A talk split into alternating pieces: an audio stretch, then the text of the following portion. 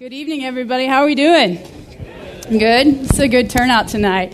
Uh, well, I wanted to welcome everybody and thank y'all for coming to Keys to Effective Bible Study. If you were under the impression that this was Equipped Disciple Gap, you're in the wrong room, but you should stay. So, um, we're going to get started. First, I'm going to introduce the two of us. Nate is going to be my co-teacher here this the next five weeks, and then we'll pray, and then we'll we'll get underway. And so, um, if you don't know me, my name is Nika Spalding, and the reason why I chose this picture is because it has the three most important things in the world to me. The first one is the cross around my neck, and I have to say that, but it's also true.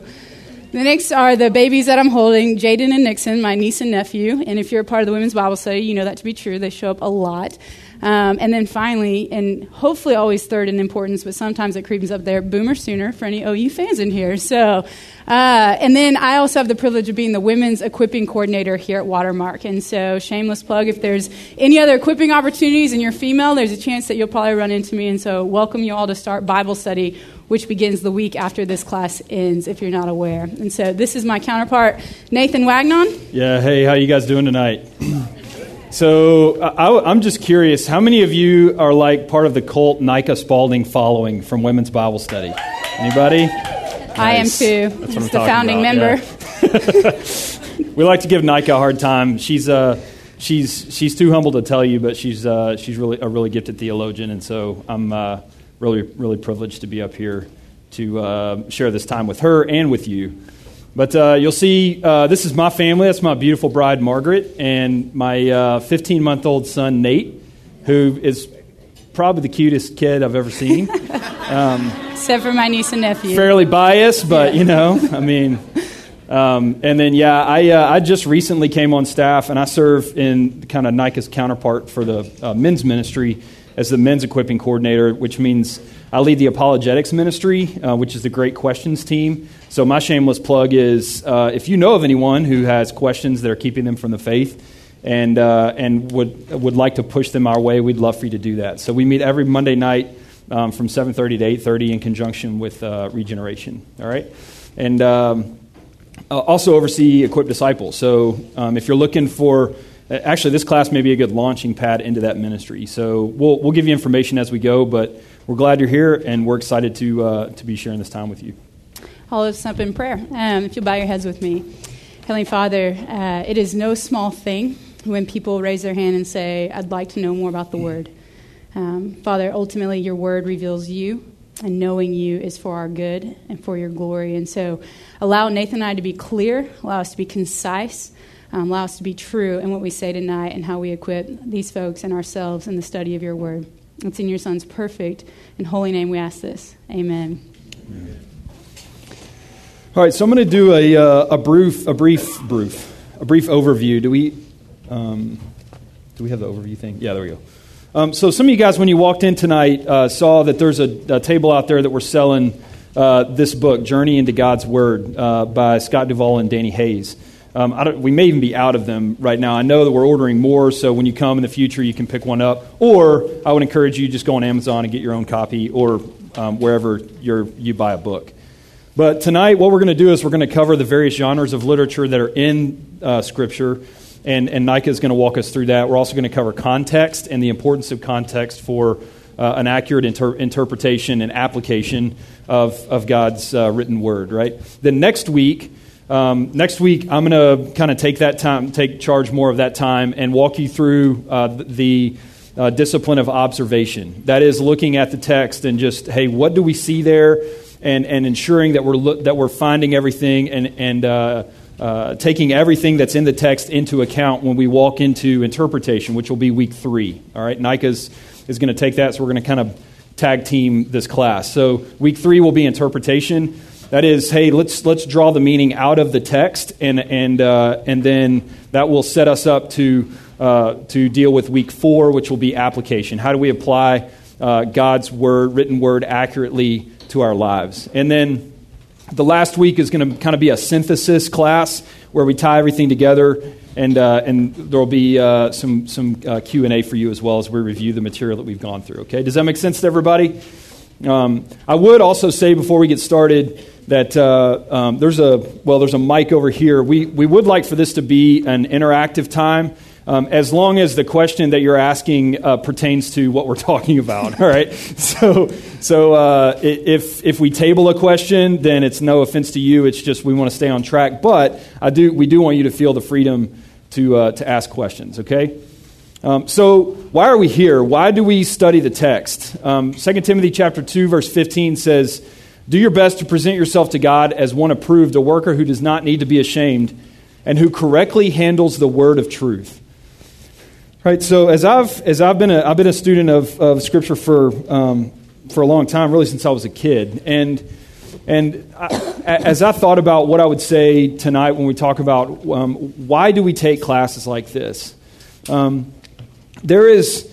Uh, there is something fundamental about uh, God as creator, that He has created us in His image, and that we are created to be in a relationship with Him, right? And so when, when, when we come to Scripture, we don't come to Scripture as, as an, necessarily an academic exercise. Um, it, it is that, but it's that plus, plus some, it's that plus more. And, and ultimately, what, we, what we're doing when you come to Scripture is, is that you're encountering a faithfully transcribed um, written text that is revealing who God is. Right? So, so when, when, uh, um, when John wrote da- sat down to write his gospel, um, at the very beginning of his gospel, he said, In the beginning was the Word. And the Word was with God, and the Word was God. He was in the beginning with God. And then skip down to verse 14, and it says, And that Word, the Word of God, did what? It became flesh. And we saw him, right? So, so this is not just like a book that we study so I can feel better about myself, or a book that we study so that um, I, I, can be the win an argument or be right. This is a book that we study because, because it is the written transcription that is testifying about God Himself. We, we study and we accurately interpret and we accurately apply Scripture because um, we are encountering God, right?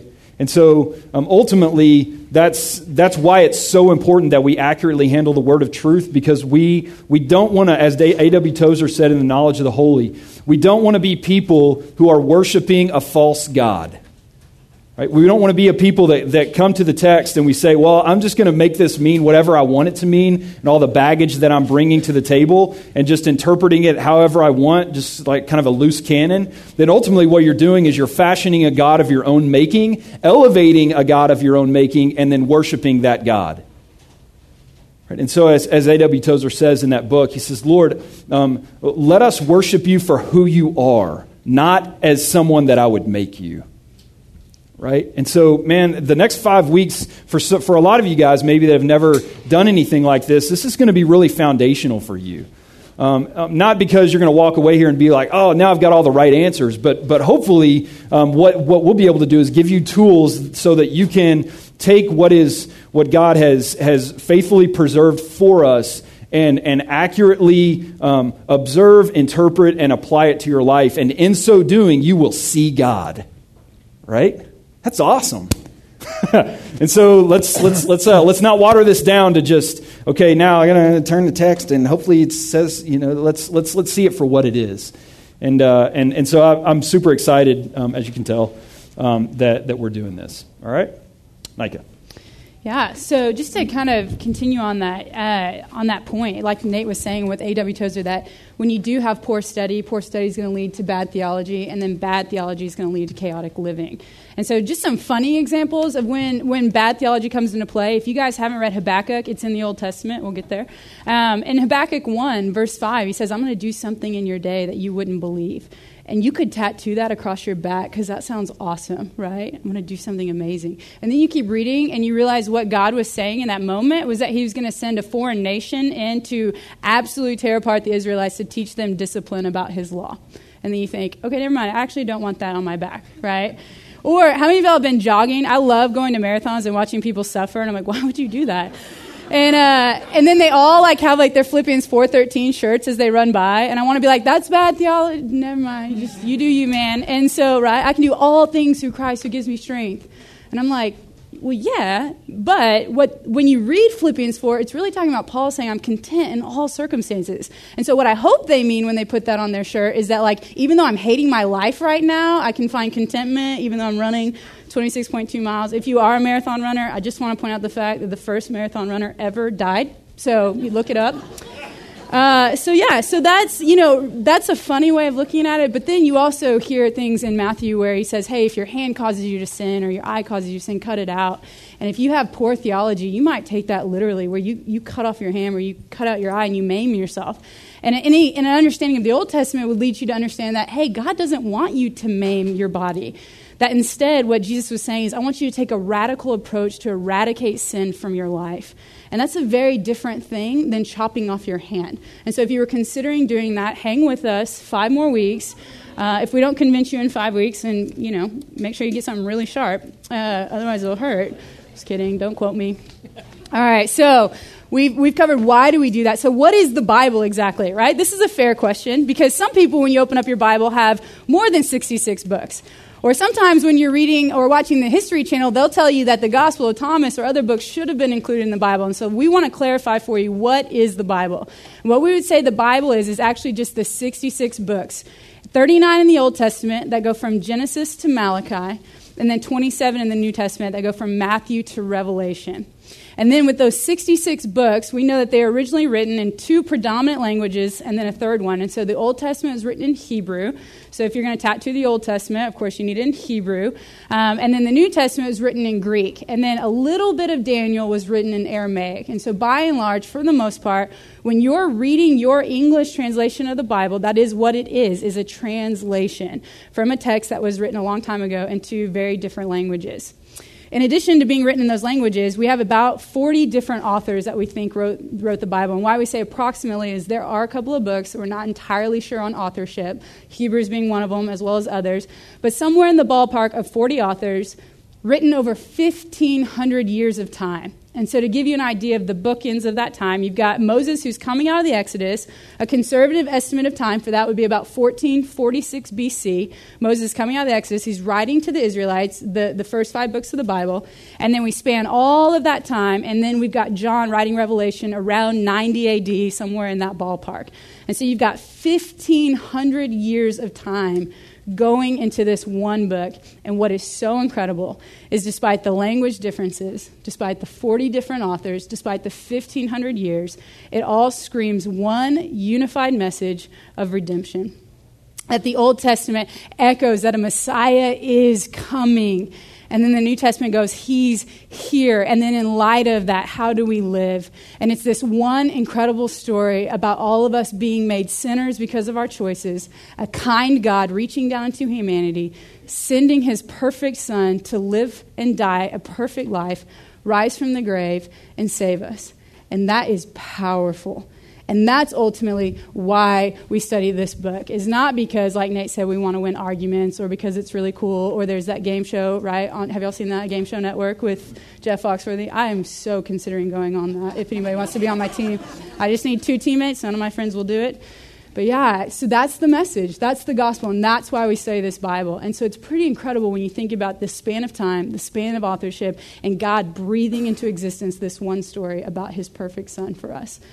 And so that's the Bible. And so today, what we're going to talk about is then how, how then do you begin to interpret this? Because you go, hey, when I open up my Bible, sometimes it sounds poetic, and then sometimes it sounds factual, and then sometimes it talks about like blisters on my body. And so, you know, there's all that, that those different genres in the Bible. And one of the first steps to understanding any piece of literature, the Bible included, is reading it for the genre that it was intended to be read in. And so, what do I mean by that? Well, if I were to walk in here and I had different bu- books set up here and I didn't show you the cover and I opened one up and you started reading, and let's say it said, hey, fish are, you know, have scales and they have bones and they're chordates and all that stuff, and it said frogs are amphibians and turtles are reptiles, and I would say, hey, what kind of book is this? Most of you go, oh, this is a science textbook. I know this. This is making facts. This is making claims. I go, great, and take that one away, and then I grab another one, I open it up, and it's an iambic pentameter and you started reading it, and I'd go, What is this? And you'd go, Oh, that's poetry, that's Shakespeare. And then I would ask you, Would you read these the same way? And anybody who's gone through the 12th grade or even really the 10th grade English would go, No, that's silly. right? And if you'd say, Arise, you know, fair sun, and kill the envious moon, would I tell you that the moon is therefore capable of jealousy? You'd be like, No, that's silly. Nobody does that. Well, sometimes we don't realize it, but we apply that same silliness to the Bible, right? An example would be sometimes people read the Psalms and it makes a claim about how the world revolves around the sun or the sun around the earth, and somebody goes, Oh, the Bible's inaccurate. See that, that right here, that David wrote this, and that's not how the world works. And I'm going, Hey, it's, it's poetry, it's, it's different. And so, one of the first steps of understanding your Bible is asking yourself, what kind of genre am I in? And so, moving forward with that, um, you're going to notice that certain books have different kinds of genre, and even certain books have multiple genres within them. And so, what do I mean by that? Well, you've got you've got Romans, which for the most part is epistle, and we'll talk about that. But there's also some poetry in it. And so, when you get to those verses, you're thinking, okay, how do I address poetry because that's different than narrative, which is different than wisdom literature, which is different than the law, and so on and so forth. And so, what we're going to do tonight is we're going to spend a good deal of time walking you through the different genres, what makes them unique, and then how you want to go about reading those types of genres. And so I would encourage you, anytime you're going to tackle a, a, book of the Bible, so let's say you're in the women's Bible study, which starts in five weeks, the book of Mark, um, that's narrative. And so we're going to read that as narrative, and we're going to walk through that in that way. And so anytime you're starting to study a book, go, hey, what genre am I in? And so the first one right off the bat is the law. This is composed primarily of legal material. And so when you think of the law, think of Genesis, Exodus, Leviticus, Numbers, and Deuteronomy. If you'll notice on that chart that we gave you where the, the books are on the bookshelf, this is sometimes also called the Pentateuch or sometimes called the Torah. We believe that Moses wrote all five of these books, um, and they're, they're, for the most part, a unit. And what they are is they're giving the sort of the rules and regulations for the Israelites. There's also narrative within it, but these are, by and large, broad strokes, legal material. And so when you open Leviticus, the book that nobody reads, you just skip over, when you get there and it's saying, hey, this is what you do in these circumstances, that is supposed to be read in a, in a legal mindset of going, okay, here are the do's and don'ts. Here are the boundaries that a good God has set to help his people commune with him. So that when he tells them, hey, be holy as I am holy, he's going to show them how do I go about this holiness? What are the boundaries for which we can maintain relationship with you? so that's the law.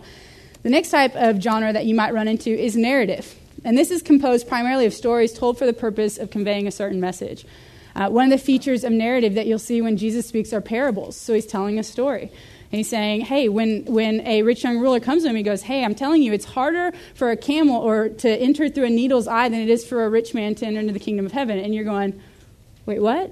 And he's not, he's not daring you to anatomically squish a camel through a needle's eye, but he's making this metaphor and going, hey, it's really difficult for people who have a lot of wealth and have a lot of prestige and have a lot of opportunity, for them to want to forsake that and follow me. That's what he's ultimately saying. And so the narrative books that you'll see, they, they span both the Old Testament and the New. Uh, you've got Joshua, Judges, Ruth, so on and so forth. One of the features of that, like I said, you'll have parables.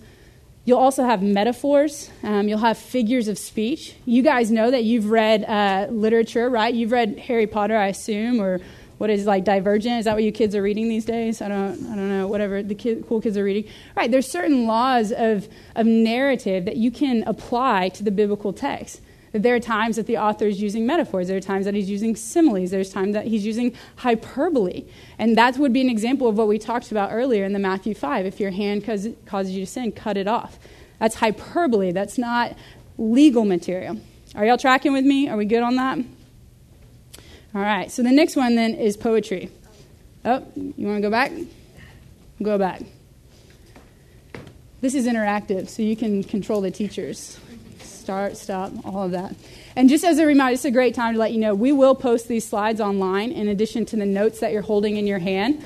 So um, if you don't get it all taken down, then you can have the opportunity to, to pull them off from online. Yeah, and if you do have a question, if you'll just raise your hand, I'll bring you the mic, all right? Cool. All right, the next one being poetry. And so, you guys, poetry is language stated in parallel form for the most part. And so, uh, poetry in English, right? Roses are red, violets are blue, Urkel's a geek, and so are you. How many of y'all memorized that in the first grade? It's amazing what your mind will like help you memorize, but like scripture is just like, right? Spiritual battle there. But poetry in English, for the most part, uses meter, uses rhyming, things of that nature. That is not the case for Hebrew poetry. And so when you're reading Hebrew poetry, one of the one of the things they talk about is parallel form. And so what you'll see is you'll read a piece of scripture and it'll have one statement and then the immediate statement under it is related to it. And you have to read them in couplets and sometimes in triplets. And so as you're reading scripture, sometimes you might go, "Man, that seems redundant." Like a perfect example of this is in Psalm 139. Verse 6 says, "Such knowledge is too wonderful for me, too lofty for me to attain." And those are almost saying the same thing there. Such knowledge is too wonderful for me, too lofty for me to attain. Well, in the Hebrew culture, whenever you wanted to drive a point home or you wanted to be poetic, you would do it in parallel form. And so sometimes when you're looking at Hebrew poetry, you might see a line and then the next line completes the thought.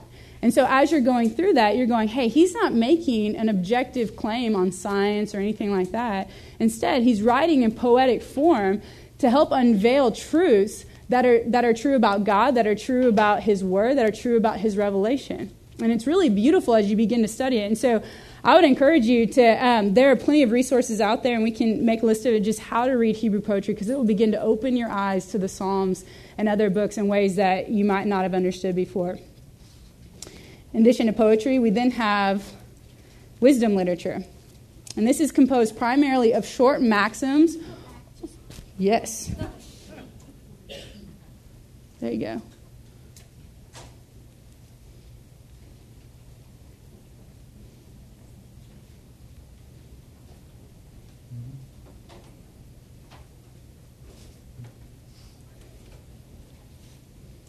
All right. Wisdom literature. This is composed primarily of short maxims or reflective language. And so we're talking about the book of Job, the book of Proverbs, the book of Ecclesiastes. And so, one of the things about the book of Proverbs is it's making these claims and they're not formulas. And so, what do I mean by that? Well, you might read the wisdom literature and you might read Proverbs 15:1. A gentle answer turns away wrath, but a harsh word stirs up anger. Is that always true? No. Is it mostly true? Yeah. I mean, there are times that a gentle answer does not turn away wrath. I mean, I've seen street fights, right? Like, what time is it? 10 o'clock. What? And you're like, Never mind, it's 10:15. So sorry, right? Or a harsh word stirs up anger. There are plenty of times where I've used harsh words, and my friends and family are gracious enough to let that go. So the proverbs aren't making these claims that say, no matter what, no matter what you do, this is going to happen. But if you read them in the nature that they were intended to be read, then you understand hey this is a formula. This is by and large true. This is how god created the world to be. It is a it is a proverb. It is a good thing for you to to use gentle words. It is a good thing for you to not be angry or to stir up wrath in people. It's a good thing to let your speech be salt and light towards people rather than creating angry people right? And so that's what you're going to encounter when you're in the wisdom literature. Then you've got the prophecy. This is composed primarily of calls to repent predictions of future judgment and restoration. And so there's a long list there. And so I'll stall while you guys write so nobody tells me to go back. but no, you've got major prophets, okay? And then you've got minor prophets. And so you've got, you know, examples Isaiah, Jeremiah, Ezekiel, Hosea. Our boss, Blake Holmes, is actually in the building. He thought he could hide with his ball cap on over there. And so we have to make sure we do a really good job. And what Blake likes to do is he likes to give this really long test to people to see how well they know their Bible. And Nate and I both failed it this week, and so we're feeling really good about ourselves. And uh, one of the questions he asks is he goes, Hey, are major prophets called major because what they write is more important? And that is, of course, not true. And so I put false. It was like one of the 20 questions I got right out of 100. Um, but why they're called majors, if you look in your Bible at the length and the stature of these books, they are long and lengthy. Okay? And that's why they're called major prophets. They're not more important than the minor prophets. But then you have the minor prophets that are a little bit shorter and all of that. When you're reading prophetic material, it's important to note a couple of things. The first one is who was it written to? So, to give you a little bit of history, when the prophets are written, what has happened is against God's wishes, the, the, the kingdom of Israel has split, okay? And you've got a northern kingdom and you've got a southern kingdom. And what God does is he sends prophets to the northern kingdom and he sends prophets to the southern kingdom. And so the first thing you want, and then there are prophets who speak to the different, they speak to the Assyrians and they speak to the, the nation of Edom. And so in that, you want to know who are they speaking to? Because there are certain struggles that the northern kingdom had that the southern kingdom didn't have. The other thing you want to know is when are they speaking to them? And so what happens is these kingdoms, they split and they continue to disobey God the entire time. And so what God allows to happen, because he's good and he's just and he's right, is he allows them to be exiled into different nations. So the north is taken off by a country called Assyria, and the south is taken off by a country called Babylon. So there are prophets that come at, before they're exiled. And so you can imagine what their messages sound like repent, come back to me, repent, come back to me. It's not too late for you. I still love you. Please come back to me, you silly, wayward people. Then you've got people who wrote during the exile. And you can imagine what those messages will sound like. Stay true to me, even though you're in a different land. Stay true to my precepts. Stay true to who I am. I still care about you. And then you've got the post exile people, right? Where he's going to tell them, hey, I'm restoring you. I'm going to bring you back. You're going to come back to the land. And so, knowing when it was written and to who it was written to will begin to give you context to understand what this message means. So, how many of y'all know Jeremiah 29 11? How many of you guys have that memorized? What is it? Anybody want to just say it out loud?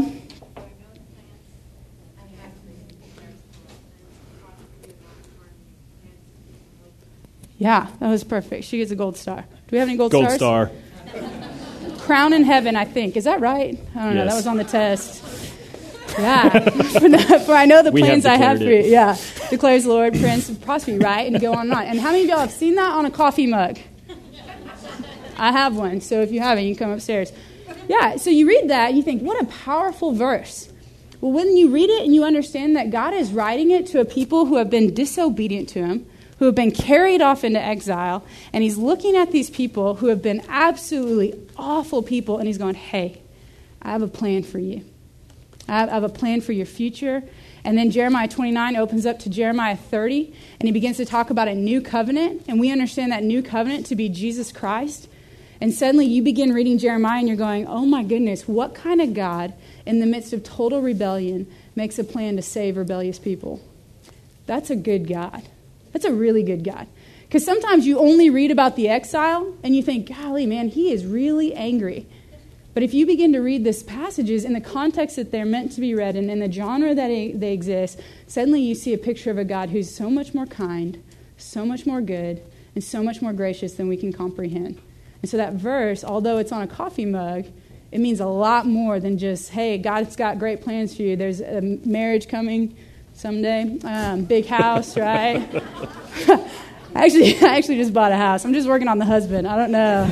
I got everything else. I got the car and the house. So if y'all are saying, I'm kidding. We got a hand in the back. Yeah, y'all can all y'all if y'all know of anybody, No, no, no. That was flood her real. email that inbox. was not real. That was not real. I'm, I'm good, content. That's I can do all things through Christ. who gives me Yeah, right. There you go, man. Yep. Actually, Nika, I wanted to mention that the New King James translation of Jeremiah 29:11 starts out with, "For I know the thoughts I think toward you," says Oh, okay. the Lord. There you go. Oh, Russ is our resident Bible scholar. He knows everything about the Bible. He would have aced that test. So That's tight. thank you, Russ. Any questions on the prophecy before we move on? Nope. All right, we'll move on then. Then you've got the epistles. And so just to give you an idea what where they fall, um, and you can have this little right there, you start writing them down. So composed primarily of expository discourse and calls to action. So what does that mean? Well, like we said earlier, you've got the Old Testament law, and, and God is telling the people of Israel, hey, this is who I am.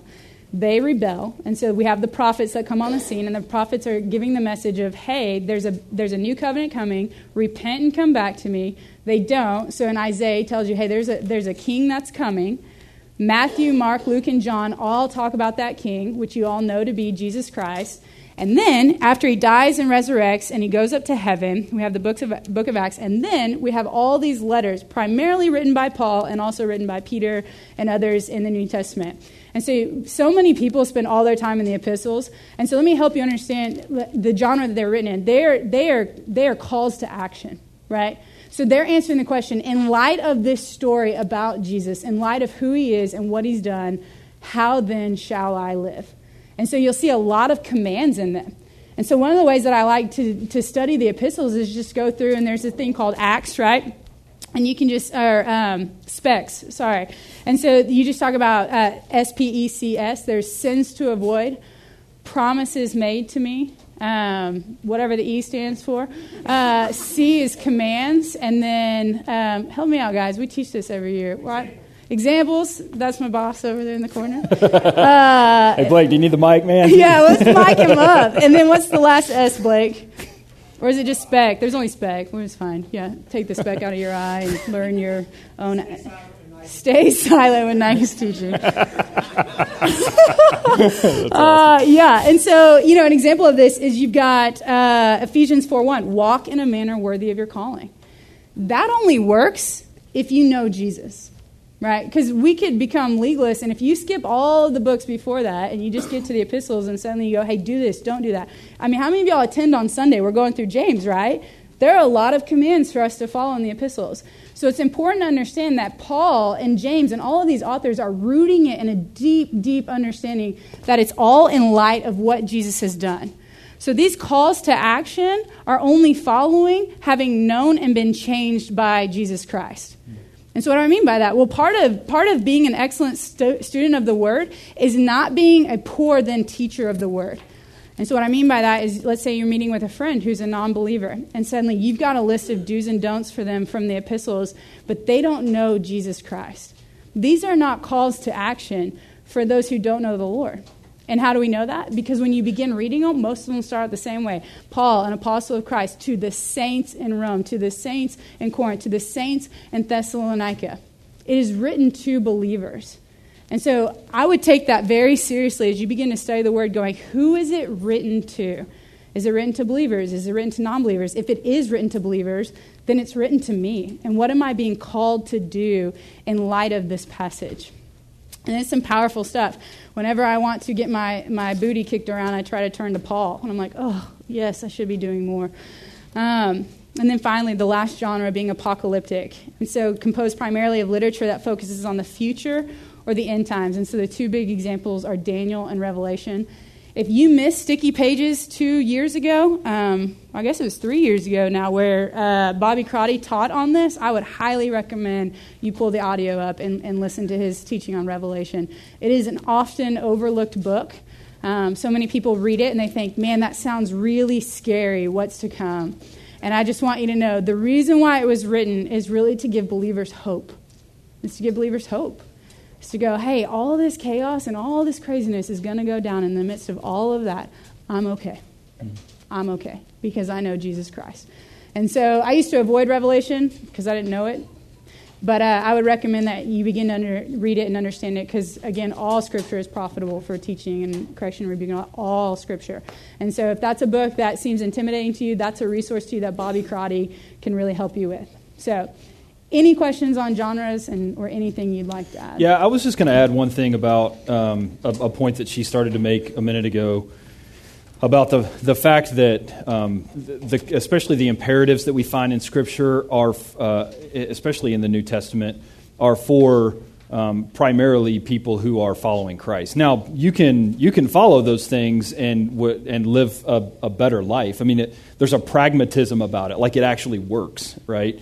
But, um, but there's, a, there's a doctrine in, in, uh, in hermeneutics, and hermeneutics is just the $500 word for what Nika is about to show you, a Bible study method. But there's a doctrine called illumination, and, and illumination is, is what we believe about. Um, we, we, believe as Christians that when someone makes a faith decision and God calls them and someone responds in faith to Christ, that they are actually indwelt by the Holy Spirit, the third person of the Trinity and that, and that the Holy Spirit is the one who is opening our eyes to be able to accurately, um, not only accurately do the things that Nika is about to take you through, but also um, is empowering you to live a certain type of life.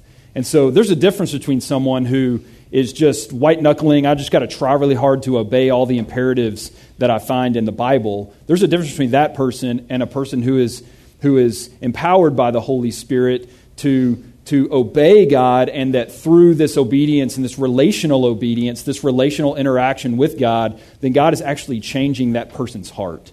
Right? That, that is the power that we see in, in Hebrews chapter 4, right? Um, the, the Word of God is alive, it's active, right? But it's alive and, it's, it's alive and active um, as, as the person is, is uh, illumined by the Holy Spirit and given the power to obey the way that God intends it. Okay? Does that, does that make sense? Think, do we have a question in the back? Hang on, hang on. We're trying to record this too, so you can be on the World Wide Web. It goes out to 47 countries. you'll repeat spec. oh, repeating spec. Oh, repeat, repeat spec. spec. Yeah, because I did it so well the first time. Do you remember spec? yeah, so the S is sins to avoid. Uh, the P is promises made. The E is examples to follow. Thank you, Blake. Uh, and C are commands to obey. And there is an S at the end. And I will find out before next week what it is. Um, okay. So, are there any other questions on genres before we move on? Okay, well, this, this process we pretty much took right out of that Duvall book that we recommended to you guys. So, if you bought it, I highly encourage you to read it. It's one of the best resources that I have read, and, and I think Nate would agree on how to effectively study your Bible. Um, there are a lot of methodologies out there, uh, but this one breaks it down and really gives you a clear indication of what are the steps what steps do I do in order? And this bridge illustration that you see, we're going to continue to break it down. And so, one of the things I want to say up front is when, when Nate gave you the overview of observation, interpretation, and application that we're going to do in the weeks to come, they're going to center on this process. And so if I've said something tonight and you're like, man, I'd like to spend a little bit more time on their town, and that'll make more sense in a minute, we're going to. Next week is going to be more time on, on the observation. So today is really just an overview to whet your palate and to get you to begin to think in these categories when we say, hey, their town, our town, the bridge, and all of that stuff. Um, and so if you look on your very last page, you have this piece of scripture, and this is what we're going to use tonight for our example Joshua 1 6 through 9. And I'm going to let Nate read it out loud to you. What are we doing? Joshua 1 6 to 9. Be strong and courageous, for you shall give this people possession of the land which I swore to their fathers to give to them. Only be strong and very courageous, which, and be careful to do according to all the law which Moses my servant commanded you. Do not turn from it to the right or to the left, so that you may have success wherever you go. This book of the law shall not depart from your mouth but you shall meditate on it day and night, so that you may be careful to do according to all that is written in it. For then you will make your way prosperous, and then you will have success. Have I not commanded you? Be strong and courageous. Do not tremble or be dismayed, for the Lord your God is, is with you wherever you go. All right. So that's going to be our, our proof text tonight that we're going to walk through. And so the first step in the process is called their town. And what we mean by that is what is it saying to the original audience when it was originally written? What, in layman's terms, did it mean to them? And so, what the way that you come by this is using the steps of observation. And so, what you want to do is go, hey, what did it mean then? What's the literary context? What's the genre that it's sitting in? What's the historical context? Right? Are they about to go to war, as we read in our passage? Are they in a time of peace? Are there kings in the land? Are there queens in the land? The answer is no. Are there judges in the land? Right? There are a lot of questions that you begin to go, hey, what's going on when this passage is written? So many times, a, a, a, tough theological passage that you're having a hard time interpreting, a lot of times can be settled when you go, hey, did you know that they were at war? And they go, oh, okay, that makes total sense. And so, one of the ways that you can really um, beef up your Bible knowledge and the way that you interpret is to get a, a, really good commentary that'll explain to you the historical, the historical ways that were going on there. And so, one of the things that is going on in the Old Testament is called the ancient Near East, and they had very different cultures and very different customs. And so, when you're observing the text, you want to go, hey, what historically is going on here? And so, in our text, what do you observe? What are some of the things that you just see from the Joshua passage? And you don't have to worry about the mic, we're just going to popcorn. Who is it written to? Joshua, great. There's no answer too obvious, guys. This is such a critical part. And this is what happens is it feels so obvious that we sometimes skip over very, very key things. Like so many times I'll be reading a passage and somebody go, hey, is this for believers or non-believers? And I'm like, well, he just, he just said to the saints. And they're like, oh, I didn't read that. Right? And so this is a very critical step that is often overlooked. And when it's overlooked, you jump to interpretation, and so many times your interpretations are missing key observations. So it was written to Joshua. What is, what is it just saying to Joshua? In layman's terms, what is, what is he telling Joshua? What was that? Go take Canaan. Yeah, exactly. Anybody y'all know where Canaan is at? It's near Mesquite. Um, right? Isn't that right? Yes. Still Good need job. a husband, guys. Yeah, go take Canaan. Are they going to war? Yeah, they're about to go to war. And, and what else do we get from the observation in their town? This is kind of pulling on a scholarship. Do you know where they're at in terms of history? So you've got the Exodus has just happened, and why are they about to? Why is Joshua leading them and not Moses? Because Moses disobeyed God at a certain point in their journey. Yeah, Moses disobeyed, and so now Joshua is taking over, which is pretty critical. He's the new leader. This is the first time Nate and I have taught this class. I mean, that's why we don't know specs, right? Okay, good. What you want to do after you do all of your observations is you want to write a specific past tense statement that summarizes what you observed. And so we gave you an example of it in your text there. After you see all of the observations, you write it down. You guys see that in your in your handout? Yeah. And so it, it might seem laborious, but this is what great exegetes do. Is they go, "Hey, this is being written to Joshua.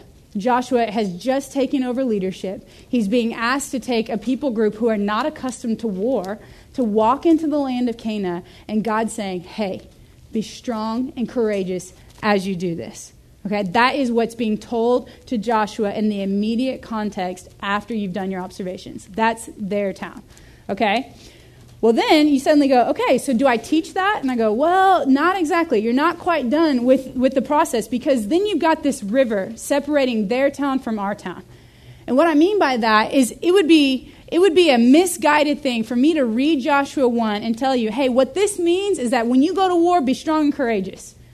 Because the problem with that is that doesn't apply to everybody. Right now, as far as I know, we're not going to war. Not only that, we're not going to a religious war if we actually, Nate went to war. Nate is a veteran. And he will tell you the war that he went to is not the same as what God's calling Joshua to. And so we have this divide. And what our job as exegetes is, is to get over that river from their town to our town. Okay? And how we do that is we build a bridge called the Universal Theological Principle or the Principalizing Bridge. And this is going to make more sense as we continue to walk through it. And in order to make that bridge, because you can't wade straight through that water, first of all, we're reading the English translation of the text. We're not even reading the original Hebrew of it. Second of all, we're not in war.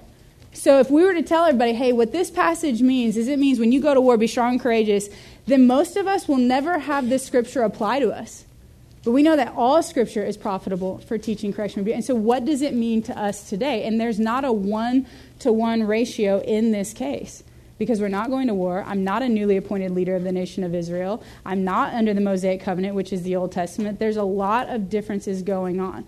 And so, what are some of the differences that you guys see between what's going on in Joshua's passage and what's going on today? I've already given you some. You've got language, you've got we're not going to war. What other differences do you see?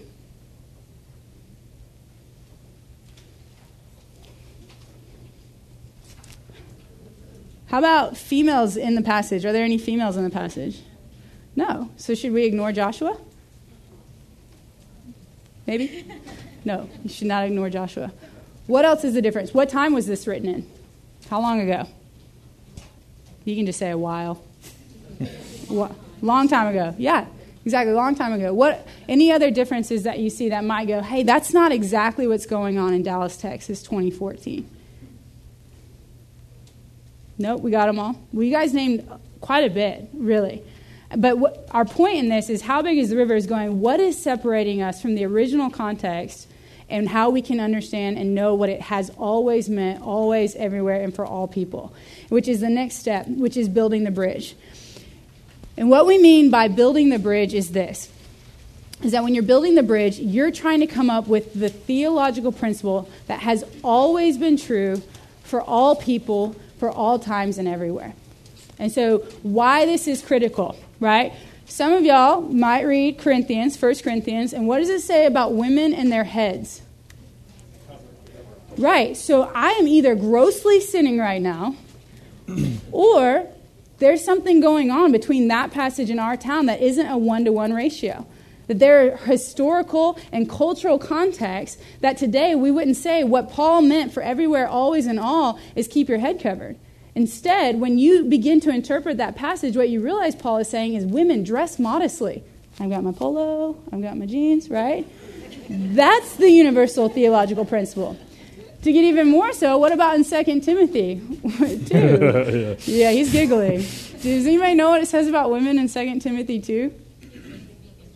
Yeah, keep silent in the church. So that's the church building. This is not. We are fine. totally fine. No, we would we got a problem unless there's something going on there. And so our job as exegetes is to go, what is that bridge that is always true everywhere and always? Right? And so just to keep giving you more examples, Romans 14. Does anybody know what's in Romans 14? Nope. It talks about sac- eating food sacrificed to idols. Is that ringing a bell to anybody? And Paul says whether you eat or don't eat, right? It's so that you don't cause your brother to sin. How many of y'all have ever seen food sacrificed to idols? I haven't either. I have. Nate has, yeah. but here's one thing that'll work. So, what I mean by always, everywhere, and always is there are some things that were true in the ancient Near East. And then, whatever you say is the universal theological principle, it has to still be true in Dallas, Texas, 2014. It had to have been true in 1200 AD. It had to have been true in the Renaissance. It has to be true in Dallas, Texas, Ethiopia, Rwanda, if someday we live on Mars, wherever we're going, and then 2,000 years from now. Because all scripture is still valuable to everywhere at all times. So Nate has seen food sacrificed to idols. And so is that scripture only applying to his situation? No. Instead, as you begin to do this process on Romans 14, what you realize is the universal principle is that your love for your brother should be greater than your liberty to eat food. And so that's what we do as exegetes. We begin to build that bridge of going, hey, God is telling Joshua to be strong and courageous as he's about to take the land of Canaan. And let's just be real. What that means is going in and destroying humans. That's what that means. So I hope y'all don't walk out of here today thinking God has commanded you to go to Canaan and destroy humans.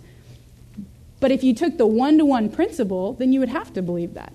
You would have to go, well, God told Joshua to go into the land and take the land, so God's telling me to go into the land and take the land. Or the job of an exegete goes, hey, we're going to begin to build this bridge. And so, what we begin to realize is even though God is telling him specifically, go into the land and build that bridge, as we've done our observations and we've realized it, we've begun to see that there's a timeless and universal principle. And what do you guys have as your timeless and universal principle for the Joshua passage? Anybody want to read that out loud? Nobody? Do y'all see it? It's on there, right?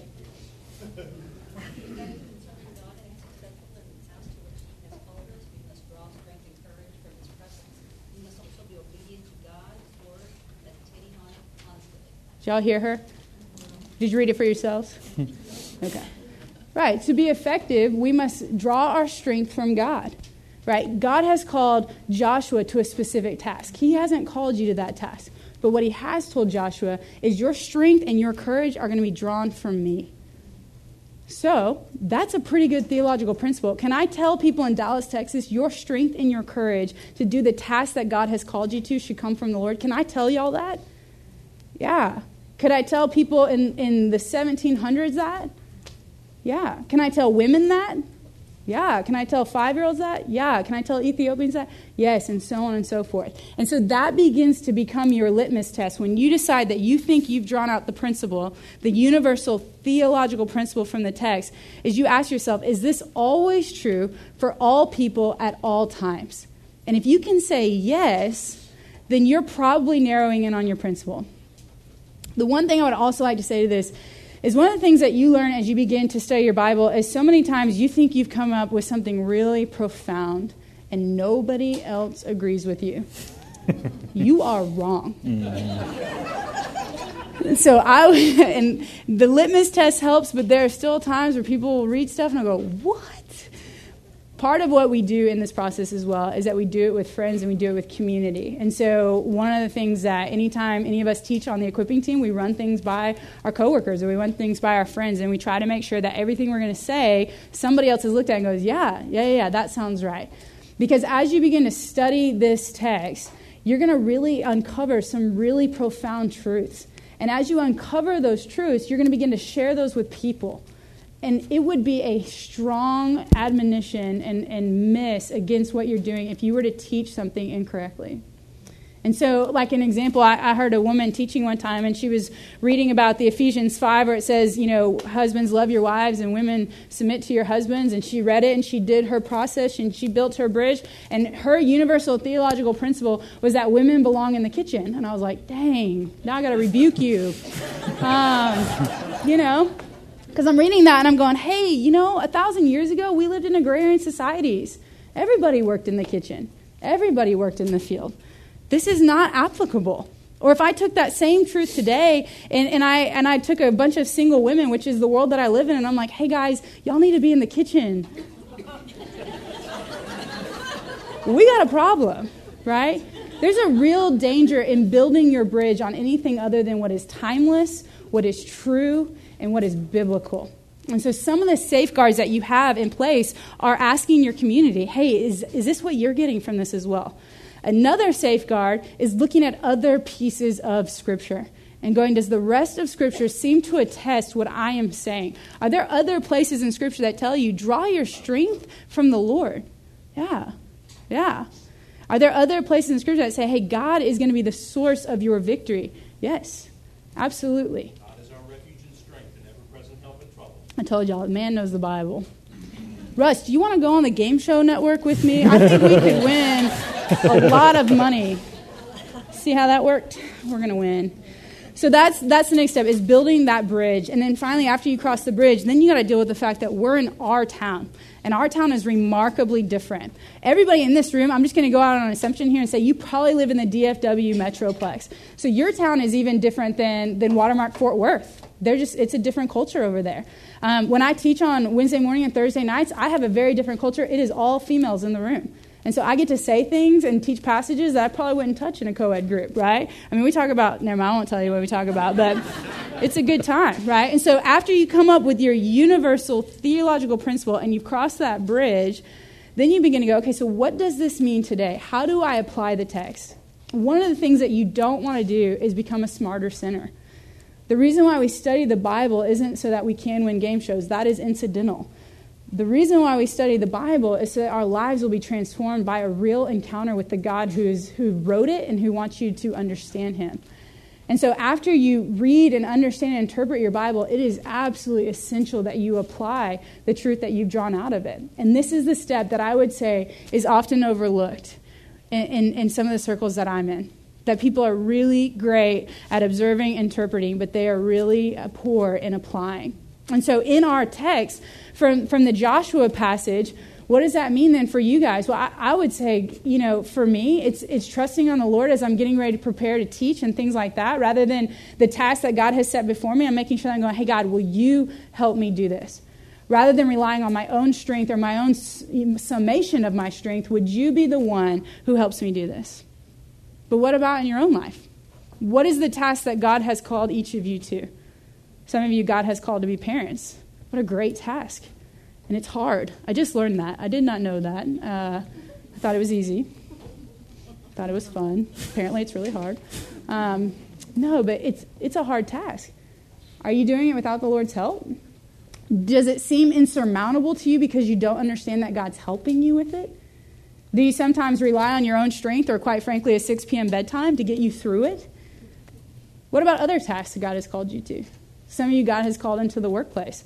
Do you bring God into the workplace with you and go, hey, this is not, I'm not charging into Canaan, but God has asked me to charge into the business place, and I need to rely on Him to help me to do this in a manner that's worthy of the calling as Paul has called me to?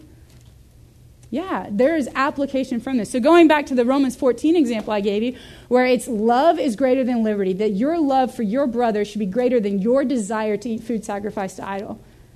A modern day application of that might be hey, you're free to drink God says, go and do and, and drink heartily unto the Lord, but you might be with a friend who really struggles with alcohol. And although you're free to drink, your love for your brother or sister should be stronger so that you just go, you know what, I don't need to drink tonight. I'm free to, but I don't need to. And I'm going to love my friend well in that. That'll preach, as Blake likes to say, right? And that matters. And so suddenly you're not just going, hey, I understand Romans 14. That might seem really cryptic to some, food sacrifice idols. It doesn't seem like it applies to me or all of that stuff. But instead, you step away from go, actually, no, I need to love first before I exercise my liberty. That applies to everywhere, always, and all, but that's contextualized to Dallas, Texas, where normally on Thursday night, y'all know what people are doing on Thursday night in Dallas, Texas. There are happy hours everywhere. But you chose to be here, so you'll get a reward for that. Not in heaven. I figured out that that was wrong. I've been exegeting in that time. Uh, just kind of show you on one chart what this is. And again, guys, um, we're going to walk you through this step by step in the next coming days. But, but like Nate said, there's a hermeneutic, and it's just a fancy word, like you said, that means how do you study your Bible? It starts with her, so I'm just going to point that out. But, uh, it's not a hermeneutic, it's a hermeneutic. But you've got the original audience, you've got a universal truth that is true everywhere, always and for all people at all times. And then you've got a modern application. And the barriers that you need to come across are barriers of history, culture, language, geography, and covenant. And I just want I mentioned covenant earlier, and I want to be very clear what I mean by that. In the Old Testament, you're under what's called the Mosaic covenant. And so when you read the Old Testament, you see there are lots of laws that the Israelites would need to obey. When Jesus came, he came to fulfill the law. And so now, rather than having to obey what we read in the Old Testament, we are freed from that but our lives are such that we choose to abide in Christ and in that obey. And so when I said covenant earlier, I just want to clarify what I mean by that. And so we don't read Leviticus and think, oh gosh, I have a sore, I need to go find my priest. Instead, you go to the dermatologist. But um, and so that's what this is the process in one chart of what we mean by that. And in the next coming weeks, we're going to continue to unfold that and hopefully clarify any slip ups I might have had tonight and then figure out what specs actually means. So. So let me let me jump in for a second because I, I, think that so I, obviously as I said before I lead the the apologetic ministry here at Watermark and one of the primary mistakes that drives a lot of people's questions um, that that really cause barriers between them and the Lord is there, there's a real lack of of, uh, of self awareness and there, and there's a lack of understanding about the baggage that you bring to the text when you come to it. And so I know you know Nika has, has uh, spelled some of these out for you, but but uh, just just having a healthy self awareness to to before you even come to the text to to kind of pray and admit like like Lord, I'm I am coming to a text that's really old, and I live in the United States, and this book was written on the other side of the world to a people on the other side of the world who spoke a different language and lived in a different culture, and I mean, can you imagine? Um, so, so one of the examples, uh, like Nika said, I, I, served in the army, and, and one of my uh, tours in Afghanistan, the uh, and some of you guys know this if you've been to the Middle East. So, um, if you show someone like the bottom of your foot in, in that culture, that's really disrespectful, right? And so, but here, like, so what? We people sit like this all the time, right? I mean, Nika's doing it right now. She's disrespecting the entire room, you know. a woman needs to, the woman needs to submit, you know. so, there you go. Cover that head. so, but these are yeah, exactly.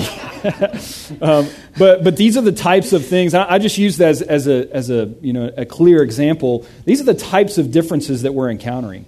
Um, uh, and, and I deal with these questions uh, almost every week. Somebody will come in with some some kind of baggage that they brought to the text, and they're reading um, their own. Uh, uh, just, just perspective into a book that did not share that perspective at all. And so helping people understand that, you know, hey, it actually, this is written to a totally different people in a different time goes a long way. And so as, as we as students of the text come to Scripture, then I would just encourage you guys as you sit down and doing your own Bible study, there's a healthy exercise of just starting that time and, ju- and just asking the Lord, Lord, um, show me, um, show me, help me see this universal principle that's true for all people for all time because uh, um, there's a lot of things in my life that are blocking me from just very naturally seeing that. Does that make sense? All right, so I just I really encourage you guys to do that, and then also um, you, you use the word exegete quite a bit. Why don't you explain what that is? Yeah. Um, exegesis is a term uh, that just means to draw from the text. So ex is sort of out of, and you begin to study the text.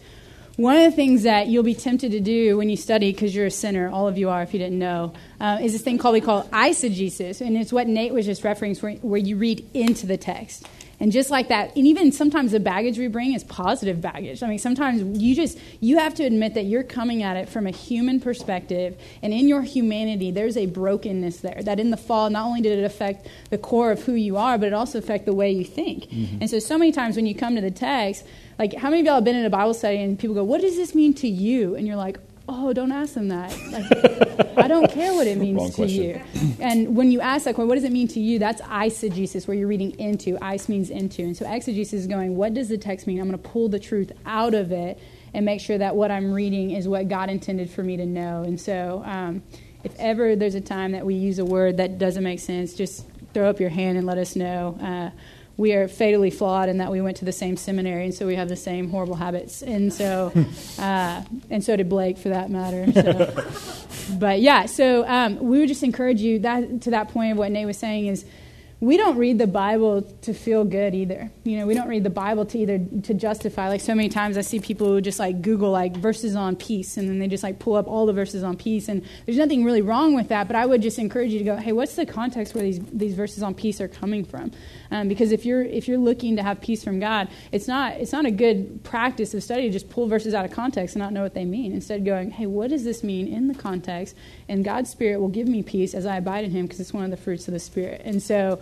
Um, yeah, so I would uh, another one that's really clear uh, as far as application goes, and, and I know here at, at our church, um, obvi- and, and for great reason, and I'm glad I'm really glad that we do this, but but a lot of times we're like, hey, we need to give counsel from Scripture, right? Which absolutely, hundred percent, yes, right. But for a lot of people, what what they what they kind of interpret that to mean is I can just pull any kind of verse out of the Bible and like we got all kinds of like Bible ninjas around here, you know, where it's like I got throwing stars and I'm about to throw them at you, you know, like bam, verse out of context, verse out of context, and the person is sitting there like you're counseling me from Scripture, but I'm not really even sure what this means. And anybody ever been in a part of a conversation like that? All right, it's it's fairly. I'm sorry for the last time. yeah, exactly. And so, what I would tell you is, is that uh, um, I mean, we use Romans eight twenty eight, right? Who knows Romans eight twenty eight, right? For um, God, God, causes all things to work for good for those uh, together for good for those who who love Him and are called according to His purpose. So, someone might, um, and I'll, I'll just use Nika because she's easy to pick on.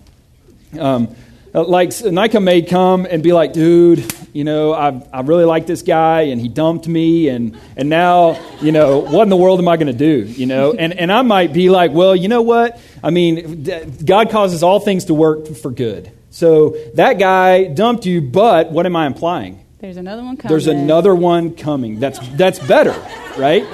So like, my house burned down, but God causes all things to work together for good, so I'm going to get a better house. Or I didn't get, or I got into a school, or I didn't get into a school I wanted to get so I'm going to get into a better school. Like, right? That's that's a lot of the of the. And, and what I'm saying is, hey, no. I, I think when you read that passage in its context, then what it's talking about is the good that's work that God is working in you is that He is He is taking all raw data that's taking place in your life, and He's molding that to make you look like Jesus right? So so he's not promising that if the guy breaks up with you and breaks your heart that there's a better guy down the road. I'm you may done with this example. yeah exactly right. No it's okay. There's uh i mean the the, uh, the, the the scripture is silent on that issue you know someone may someone may lose a relationship or or or something like that something that's deeply painful and a lot of times we want to grab hold of that because we want to feel good about our situation when really in fact what God is saying is, no, I will take both, both good, bad, indifference. I will take everything that is happening in your life, and I will conform you to the image of my son. So Tim Keller said this really well. He said, um, uh, he said, uh, Jesus did not suffer so that we would not suffer, but so that when we do suffer, we would become like him. Right? And, and I think that's, that's really just, that's just one example of, of somebody who's going through a really hard time, and Bible Ninja is like, hey, don't worry about it. God's got something better for you out there. Well, no, the, the better that God has for you is that even in the midst of this, that, that God is, is conforming you. He's making you look like Jesus, right? And so, uh, and, and that applies for, for things that, that uh, can just be um, not that big of a deal, happenstance type stuff. It can also apply for the, my, my friend right now whose wife just abandoned him, right? Um, and and I'm you know and, and helping him through through this to say, hey, I know this is hard, and and the thing that has been done to you is bad, it's wrong, right? And yet um, God is using this raw data to make you like His Son. So that's just that's just one example. I mean, you gave the Habakkuk one earlier. But um, just realizing that we're bringing this to the text, we're bringing our own desire to make the Bible say what we want it to say. And so, just a really healthy, um, a really healthy, humble posture to say, you know what? Um, I'm, acknowledging, I'm acknowledging that, Lord, and I'm asking you to help me see through it so that I can not um, mold you into a God of my own making, but that I can see you for who you truly are and worship you for who you are. All right? He's the deep one. Any questions on this? Don't be shy. Yeah, so we wanted to leave the last 15 minutes or so um, for Q&A. So this is kind of the open mic time. We intentionally did this, so we're not like letting out early. Um, we'll sit in silence. Yeah, I mean, we'll sit here for like 15, 20 minutes and just be like, what? We yeah, both have right here, right here. laptops. Here we go. We all pass this back to him, please. Thank you. Let's keep profanity to a minimum. If you'll give us your name, that would help as well. I'm Roger. I'll, I'll try and keep the profanity to a minimum. Thank you. Um, so if you can take a passage in 1 Corinthians that says women should cover their heads, and then say, well, that was to a very specific culture uh, at a different time, and therefore doesn't apply to us. Where are the boundaries around that principle where you can't then say, well, Romans 1 says you can't be homosexual. This is a different culture, a different time. Yep. That's totally in bounds. Yeah, um, it's a great question. So I must have, you'll have to forgive me, I must have not been clear when I was talking about the Corinthians passage. And so I, I want to be very clear it does apply to us. But what I meant by that is when you're beginning to build that universal theological principle, when you do that, as you begin to cross it, Paul is not just simply speaking to head coverings as much as he's speaking to modesty. Um, in that culture, women who went around with their heads uncovered were predominantly known as prostitutes. And so what Paul is addressing in that text is he's saying, "Hey, if you're not going to if you're not a prostitute, don't dress like one." Is what a lot of scholars are saying when they read that text. And so when you when you pull out and go, "Hey, Paul isn't simply speaking about head coverings here. He's speaking about modesty." Um, then you're going, "Hey, the principle seems to be discussing modesty." Whereas when you go to Romans 1, I don't think when he says you've exchanged the truth of God for a lie and you've exchanged unnatural or natural relations for unnatural ones, I don't think that's a metaphor. I don't think he's speaking of anything. I think he's directly addressing homosexual behavior. And so when you begin to build that bridge, sometimes there is a one to one ratio where you say, hey, God is addressing homosexuality here, and that's the same thing that he's addressing today and, and in all times and in all places. And so there are going to be parts of Scripture where it says, hey, go and sin no more. What that means is go and sin no more.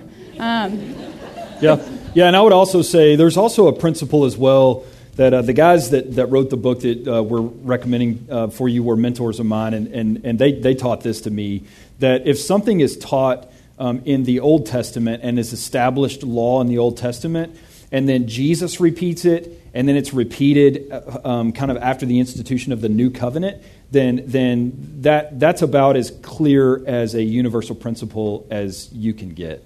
And so I would say that, that uh, the New Testament's teaching on homosexual behavior it, as, as being deviant is, is one of those principles. Does that, does that answer your question? Okay, yeah. Anybody else? It's a difficult thing, though, all right, especially in our culture, and we don't want to minimize um, the, the fact that people, um, even people in this room, right, um, uh, struggle with this issue. And so um, there needs to be a lot of grace. What we don't want to happen is, hey, Old Testament moral law, you know, Jesus speaks against immorality, you know, and then Paul, bam, slams people. So you, you need to just get in line, right?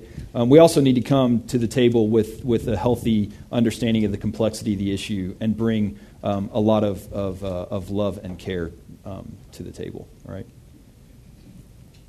Yep. Anybody else? Got about 120 in here. Somebody's got to have something. You got someone right there, Nate. Somebody else? Oh, yeah. Here we go. My name is Andy, and I'm thinking about the difference between eisegesis and application. And Sure. you Nate, do you want to take that? Sure, yeah. So, so uh, one of the first slides that, that we showed was um, uh, bad theology um, turns into chaotic living, right? And so, uh, uh, as Nika said before, eisegesis is where we bring our preconception and we read our own meaning into the text. So there's a meaning that's not even in the text, but we're just making it say what we want it to say. So that's eisegesis. Well, what obviously what that creates is that creates um, to use the other um, image that I've talked about a couple of times tonight, is that we're molding an image of God into our own making, which frankly looks a lot like who? Ourselves. It looks a lot like us. Like, you know, I really am interested in worshiping me, so I'm going to like make a God that looks like me and then worship that God. It happens all the time. And so um, I, I think when we're talking about eisegesis, then typically what ends up happening is is the application that comes out of an uh, out of eisegesis is very self-serving. It, it, doesn't, and we'll get to week uh, week four, I believe, um, here where, when we talk about application, and we'll dive pretty deeply into um, how, how, do we determine what is a, a solid application for this or not. But I can guarantee you that whatever application is coming out of eisegesis is not the right application. Does that does that answer your question? Yeah, I would also add to that um, a big part of it, and we should have probably even included this as a slide just to hit home. This is something that is really guided by the Holy Spirit um, mm-hmm. as you begin to do this. And so, eisegesis says, hey, I'm going to take my own theology, I'm going to pour it in the text, and from that, I'm going to create my own truth from it. Application, if doing it appropriately, goes, hey, I have allowed the Holy Spirit to guide me in this, to show me the theological principle, and then in light of that, I've asked God, how would you like me to respond to this? Um, and then as He prompts you, then I would say, do that. Um, and so that that would be I, I, have never seen the Holy Spirit lead someone into eisegesis, and mm-hmm. so that's part of even doing it in community. Um, just as you gather together, that the Holy Spirit that's the same in all of you is guiding all of you to go. Yeah, we're seeing the same thing here. And in light of that, I think my life should look differently according to X, Y, and Z. Yep, yep. After all, community is our middle name, right? Well, mine's Lee. Wait, what? Thought it was Adidas. It's Adidas. Yeah, right. Nike Adidas for me. That's funny, Russ. Anybody else? Yeah. Somebody back here.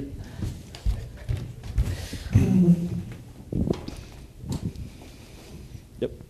How do you um, go about a conversation where um, someone who claims to be a Christian has very literally taken some of the Bible and kind of twisted it? Um, not in a negative way, but for instance, we're communicating with Mormons now, and a lot of what they believe is very literally read from the Bible. And so, how do you communicate about that and still stay with truth? Yeah. Um, Good question. Have you read John 8, where the woman's about to be stoned? You just stone them. I'm,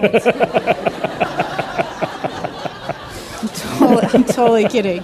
Uh, no, I, I mean, I will stone you. I, I forget these things are recorded. Um, you know, uh, that is, I mean, that's obviously, I mean, that's the world we live in, I think. I mean, I think uh, not just outside of our, our worldview of Christianity, but I think in um, even within our community at times you see people who abuse the Bible um, for their own means. And so I think uh, what that does is we need to be very good at what at what we do in knowing the Bible. I hear people so many times go, man, I, I didn't answer the door when the Mormons came because I didn't know how to respond.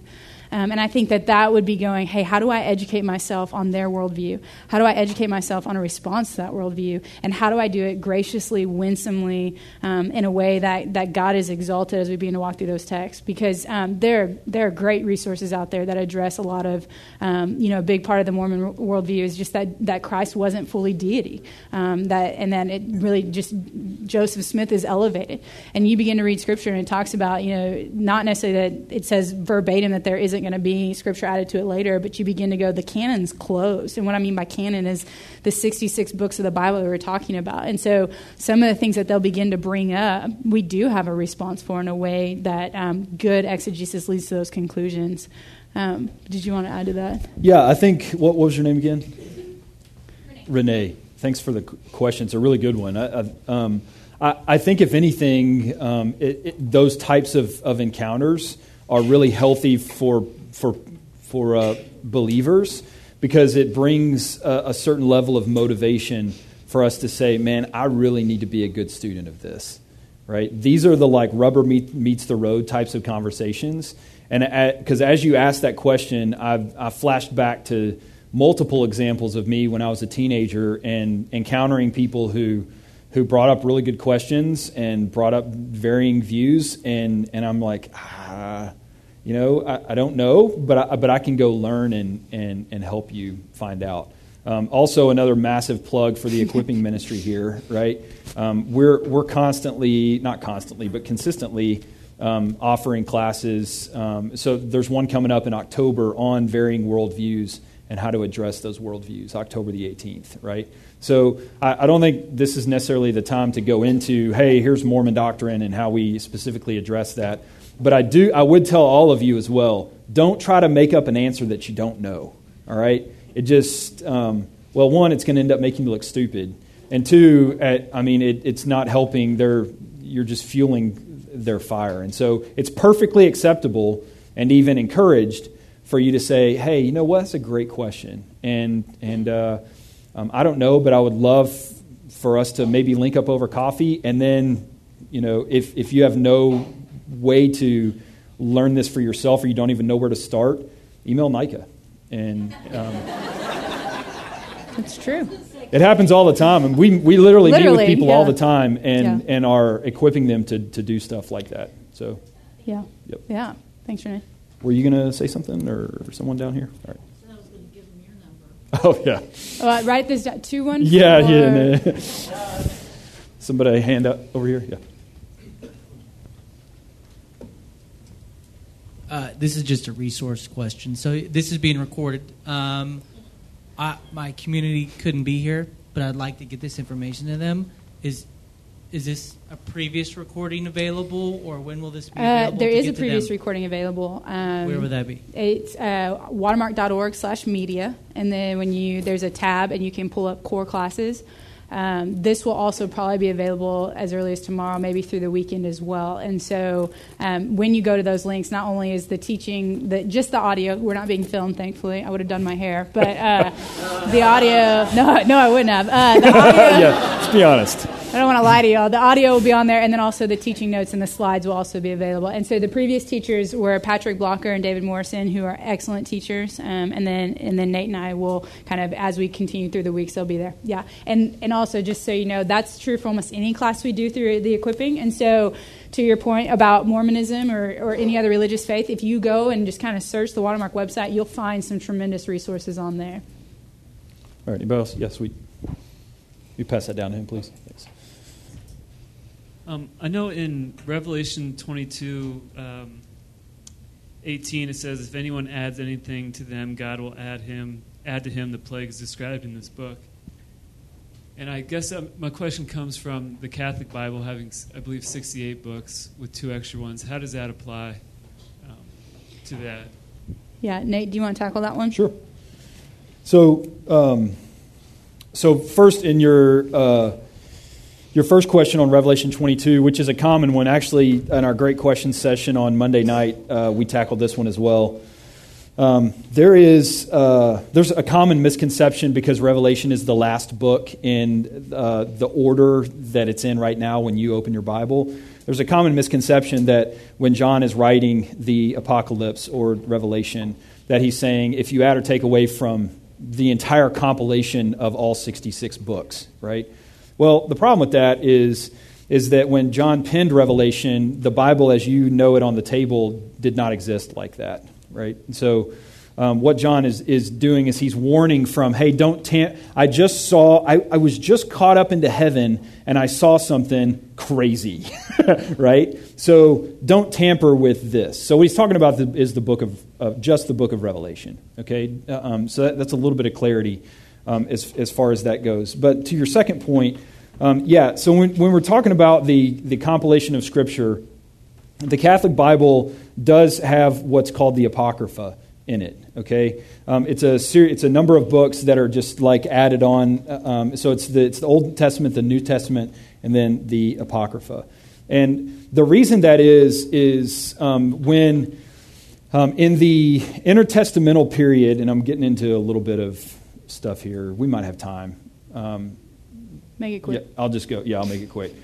So, in the intertestamental period between Malachi and Matthew, there's about 400 years, 430 years.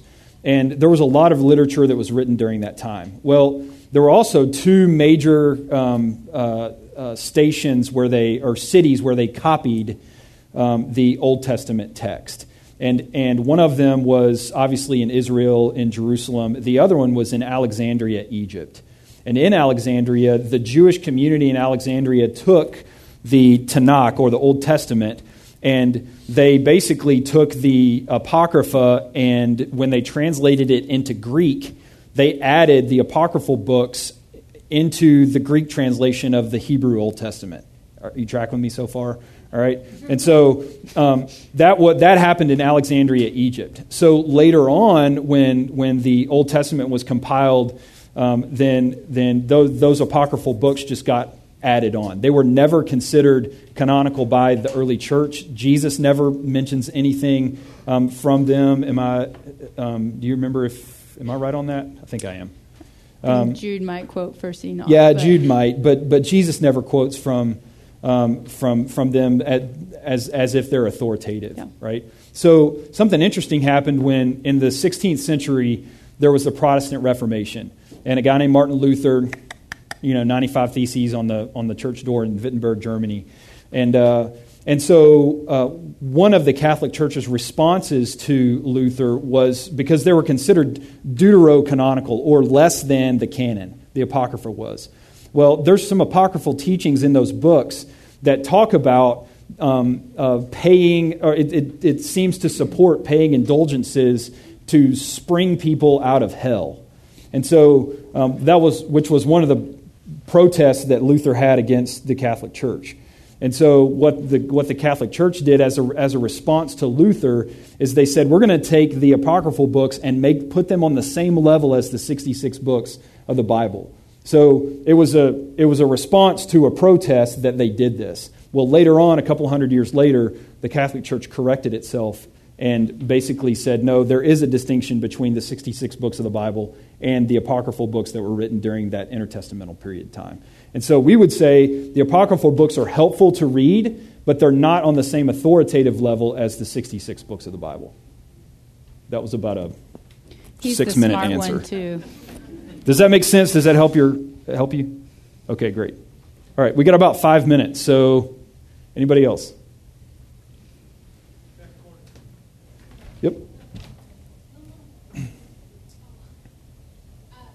Come on. Third question. Here we go. Um, I was going to ask in regards to that question. You said the Apocrypha. Mm-hmm. Would you put them on the same level as, say, for instance, the books that go along with the Book of Mormon, or would you not say that they're at all on the same level?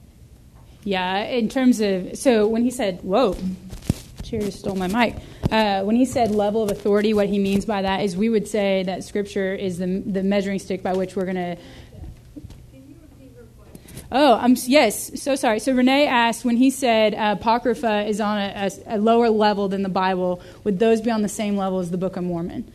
Um, and, and so the answer to that, when he, he's talking about authority, and so when I, when I would say, hey, the, the Bible is authoritative in your life, what we mean by that is it has, um, because it's God's revelation about himself, it is the measuring stick by how you should live your life. When you, when you go, how, how then do I live? We would say, according, according to the Word. Um, the Apocrypha is more so just historical in the sense that it gives us some information about what's going on in those 430 years. Um, it tells some, some cool stories, but it's not authoritative. It, we would not say you need to pay indulgences to get out of heaven. In fact, we would say that's absolutely wrong. Um, to clump them all together and, and, call them on the same level as the Book of Mormon, I would not do that. Um, I think the Book of Mormon is, is heretical. I think it's dangerous. I think there's very little truth in it. I think it should be rightly condemned as it is, that it would, that it would claim to be something that it's not, and it claims to bring salvation in a way that it cannot. Uh, the Apocrypha, I would say, hey, it's interesting, go read it. Um, and it is interesting. There's some crazy stories in it that are really fun to read. But I wouldn't also go, hey, I'm going to teach a Bible study lesson today and open up the Apocrypha right, and right. go, hey, this is authoritative in your life. Good. Would not do that either. Yeah, so especially one of the primary things the Apocrypha does for us is it gives us a glimpse, in, a glimpse, a glimpse into it's the, a uh, glamorous uh, glimpse. Yeah, exactly. it gives us a glimpse into the historical context out of which um, uh, uh, the really the New Testament story comes. And so you have the book of Maccabees. That's very well four books of Maccabees. That's very informative for us. So it's helpful, but we're not basing any doctrine on it, right? And so in that sense, it's not even it's distinct from even what the Mormons believe about what what was revealed to Joseph Smith. And I think from there we approach the Mormon doctrine as, hey, um, this is something totally different. Yeah. Thanks, Renee. I think we have one more hand in the back. All right, sweet. Stand by. And this will be our last question. Yeah. Would that be, all the way all the way to your mouth. Would that be There you go. Would that be the same as Thomas? The book of Thomas and those uh, the, books? the book of Thomas. Uh, have the Gospel of Thomas. Just so, uh, has anybody ever read the Gospel of Thomas? I have. Yeah, it's interesting. If you get to the very end of it, uh, this is true. You can Google this. Uh, it says that Jesus said that if Mary would like to enter into heaven, she essentially needs to have a sex change to be like Peter. True.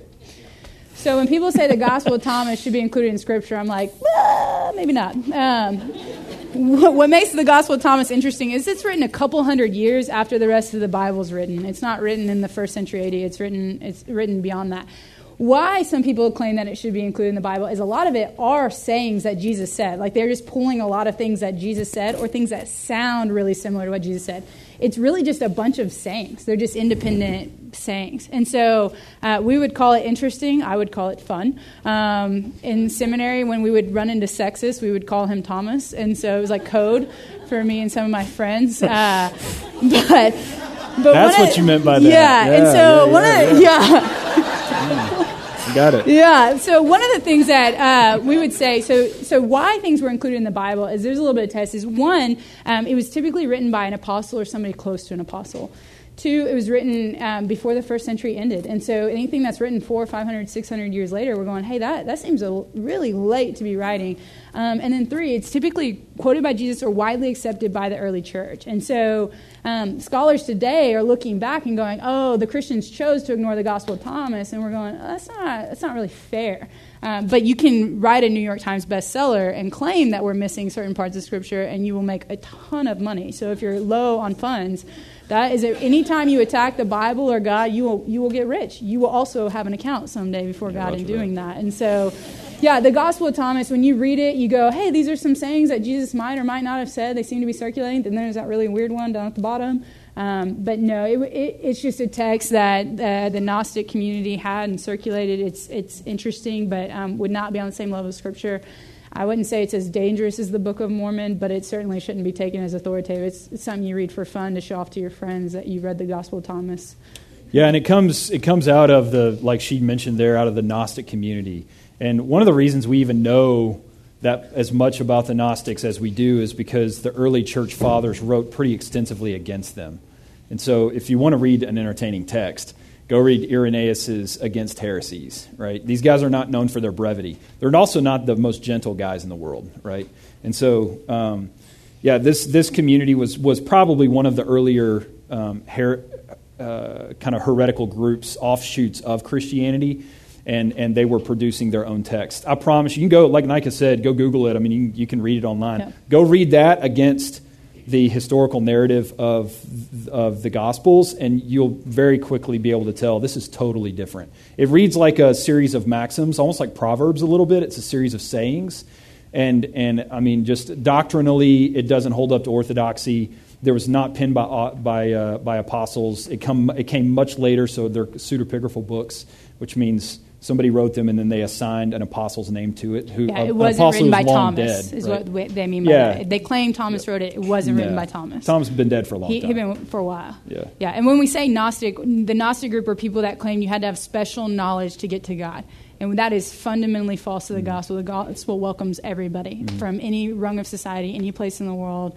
Um, there's neither Jew nor Gentile, slave nor free, all of that. And that's what makes Christianity so wonderful is you don't need special access. Instead, you just need to know the Son. Mm. So um, we're going to wrap it up. Guys, guess what? We have Chick fil A coupons for you because the faithful are rewarded with fast That's what I'm food. So, as you exit tonight, make sure you go slowly enough that when you leave here, you get a Chick fil A coupon.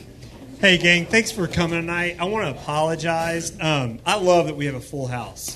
And um, we, we had, I think, about 150 people sign up, and we have well over 200 people here, which is awesome. Yeah. So, Chick fil A so for y'all. we are we are sorry. Some of y'all are kind of stuck back in corners and don't have tables and not a lot of room.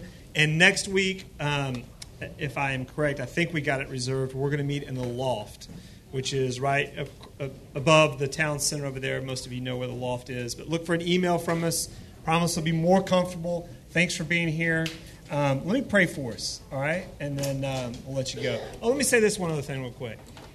Um, shameless plug if you're not on the journey, I really encourage you to sign up. Go to jointhejourney.com, put in your email address, and every day you'll read along scripture with with the rest of the church. Really, with over twelve thousand people, and what what is just the daily habit, right? What Paul says: be diligent to present yourself as a workman who does not need to be ashamed, handling accurately the word of truth, which is why y'all are here.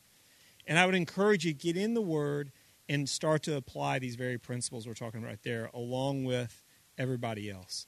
And I think it will really bless you just a little bit. Every day goes a long way. And then as you make your way through there, as you have questions, come and fire away. Ask Nika and Nathan; they'll love it. All right. Let me pray for you, Father in heaven. I want to thank you for my friends, um, Nika and Nathan. I thank you, Father, for their discipline. Thank you, Father, for their hard work, their preparation.